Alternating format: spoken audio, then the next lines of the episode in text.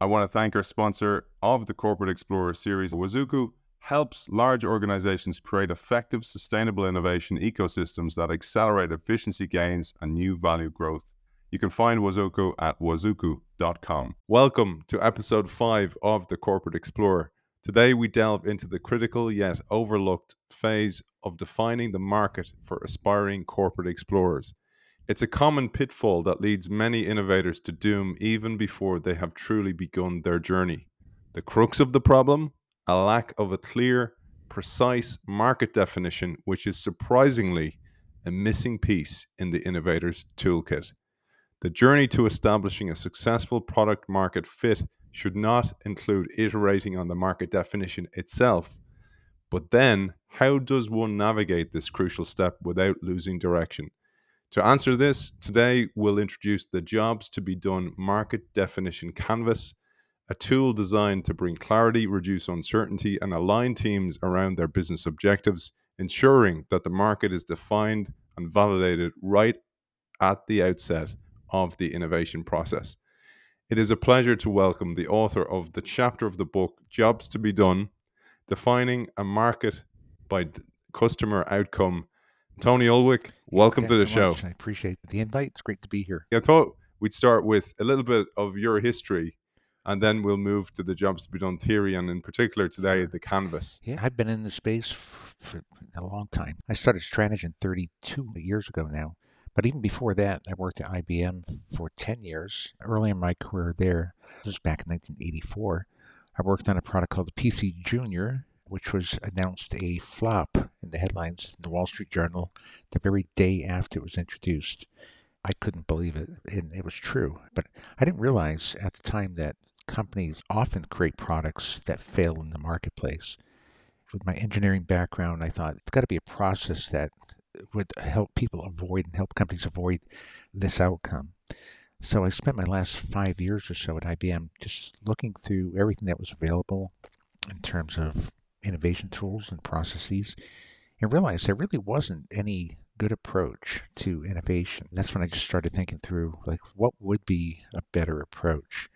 I think everyone's heard the quote that people don't want the quarter inch drill, they want the quarter inch hole.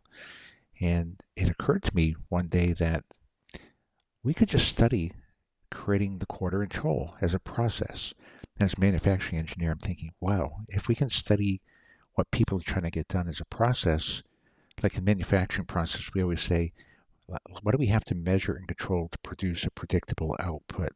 That's why Six Sigma, and that's why the statistical process control.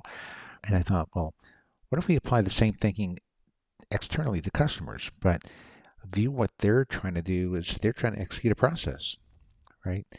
And that's what they're trying to execute a process with those products, and they have measurable outcomes they're trying to achieve.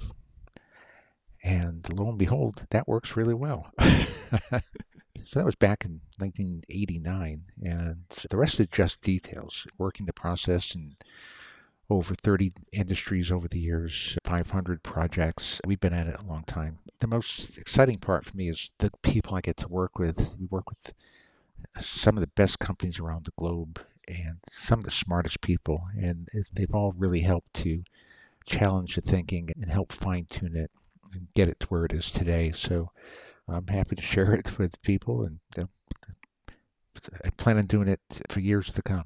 Absolutely, Tony. And hopefully, we can help as well, get you to some new audience members as well. Before we get into the canvas, which you co designed with the pioneer of the lean startup methodology and friend of the show, Steve Blank, let's talk about the problem that it solves before we show people the solution. So Steve Blank has said, and as we pointed out in the article, in the lean startup methodology, people are asked to think through the market, the solution, and the customer needs all at the same time and trying to solve this equation up front. What are the needs? What's the solution? What's the market? It's a very complex equation to try to solve them all at once. And quite simply, what we're suggesting is don't solve them all at once, solve them one at a time. First, pick the market, decide what market are we going after. And then once we know the market, then figure out the unmet needs in that market. And once we know the unmet needs, then devise the solution that addresses those unmet needs. So it really simplifies the equation. So instead of pivoting and failing fast and experimenting and pivoting, it's a more systematic approach to innovation and really the front end of innovation. The goal here is to come up with products and services that you know will win in the market before you start developing them. right?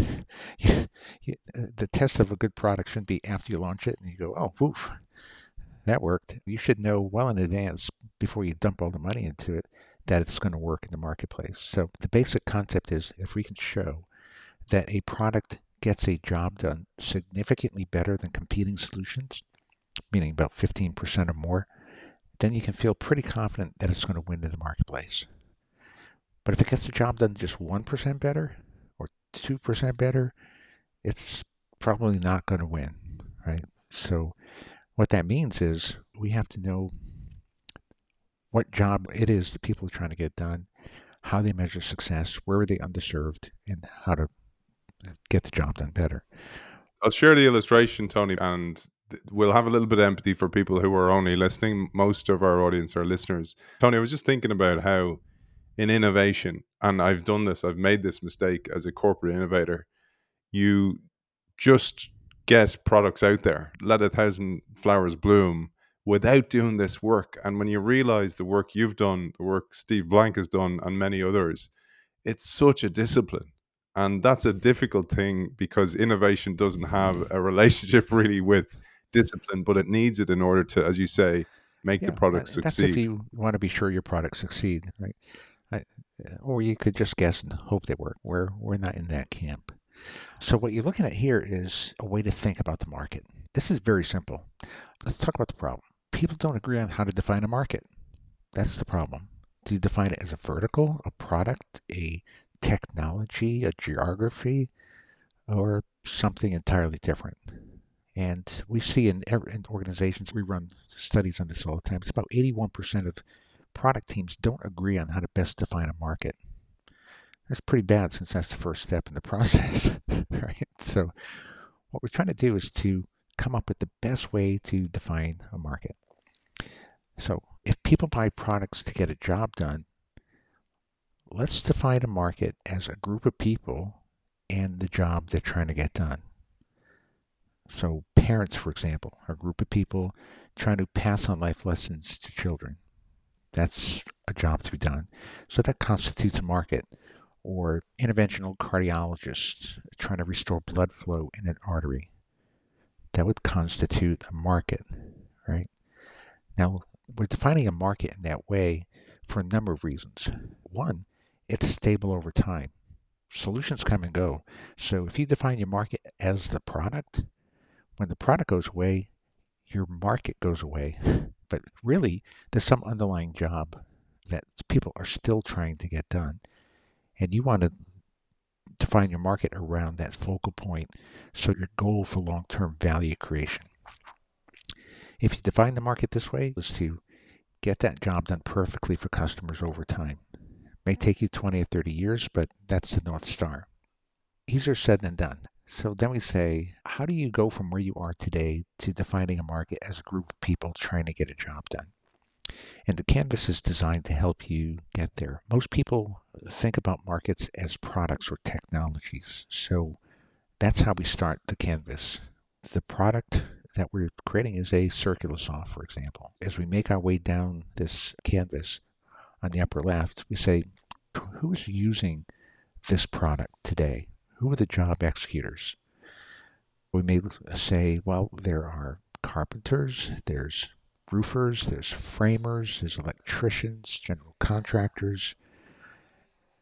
And as we think about this, we're trying to come up with a single term that encapsulates all the different types of users. So in this case, we could say well, the job executor are tradespeople. That would be a good common term that would capture everybody. And keep in mind here, at this stage of the game, we are trying to capture everybody. We're not trying to segment the market. That's way too early to be doing that. We're trying to define the market, and we're not going to define it as a segment. we're going to define it as a group of people trying to get a job done. So we've got this group of people we call tradesmen. Now that we know who the customer is, we can go to those customers and ask them, why did they buy this product? You're using a circular saw. What job does it help you get done? Well, it helps me cut plywood, two by fours, drywall. So what we're asking in essence is, what job does the product get done? And now we're going to pull a little switch here. Just because a product gets a job done, it doesn't mean that's the job the customer's trying to get done. Products don't have jobs, people do, is the way I like looking at it.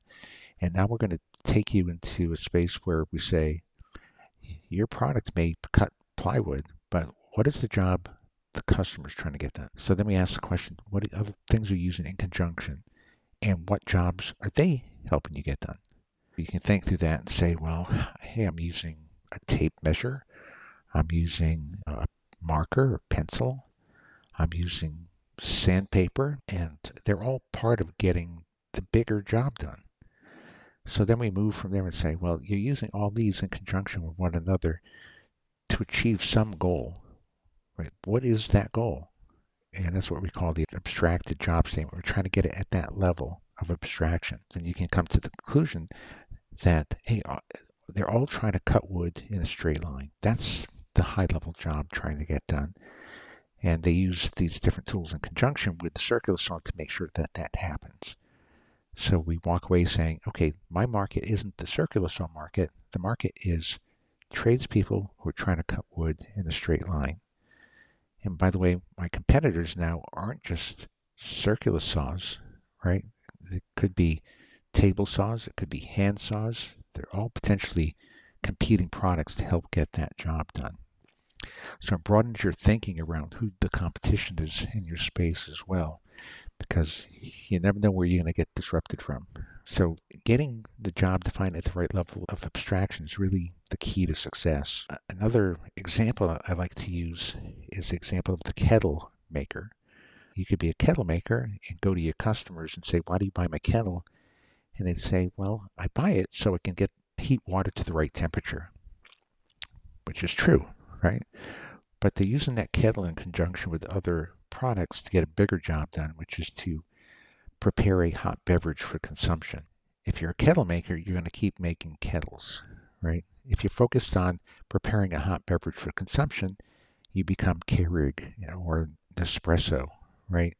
Because you're trying to own the platform that gets the entire job done. So that's the way we're thinking about it. We want to define the market at a level of abstraction that allows you to create a platform level solution that gets the entire job done for the customer. And this canvas helps you get there. It lets you start in solution space and takes you into problem space. And we're defining the market in problem space. There's a group of people trying to get a job done. Tony, for example, I'm working in a bank. So let's take it beyond the physical product. I was thinking about this before we came on. Many of our audience are corporate explorers, like the book suggests, and they're trying to get a job. They're trying to find a new service or product that's often not physical. It's a digital service or product. How could they think if they're going to start instead of actually just deciding there's a need or the sales team saying this is what people want? if they run it through the canvas, how would that look for a digital service? You mentioned a bank. It's different if it's a bank or not a bank for digital service. Let me just say, for example, people use circular saws to create to cut one straight line. Could you have a digital service in, that's developed in conjunction with the hardware to get that job done better? I suppose that's a possibility, and one that helps you quickly measure things off, or I'm not sure how it might work. But we often see hardware products or jobs that are getting executed with hardware are underserved areas that require service solutions. So when you're studying the job, all this arises because the job is agnostic to hardware, software, services. The job is just what the job is. You can solve it however you want with hardware, with software, with services, with AI. So that's up to you if you could give us an example, say that you can share, because oftentimes you can't share proprietary work that you're working with clients with, but a, a, great example of a client tries without using jobs to be done, then uses jobs to be done, and all of a sudden unlocks the right market where they had been failing in the past. I have a case study for this, so your readers could take a look at it. The company was Kroll Ontrack. This was back in the early 2000s. They had a technology that could strip information off a hard drive very effectively, and their business was to remove data off damaged hard drives. It was kind of like data recovery. And about that time, there was this push for electronic evidence discovery in the field of investigations for prosecution of criminal cases. And they thought, well, we can take data off hard drives inside organizations, so let's enter that market.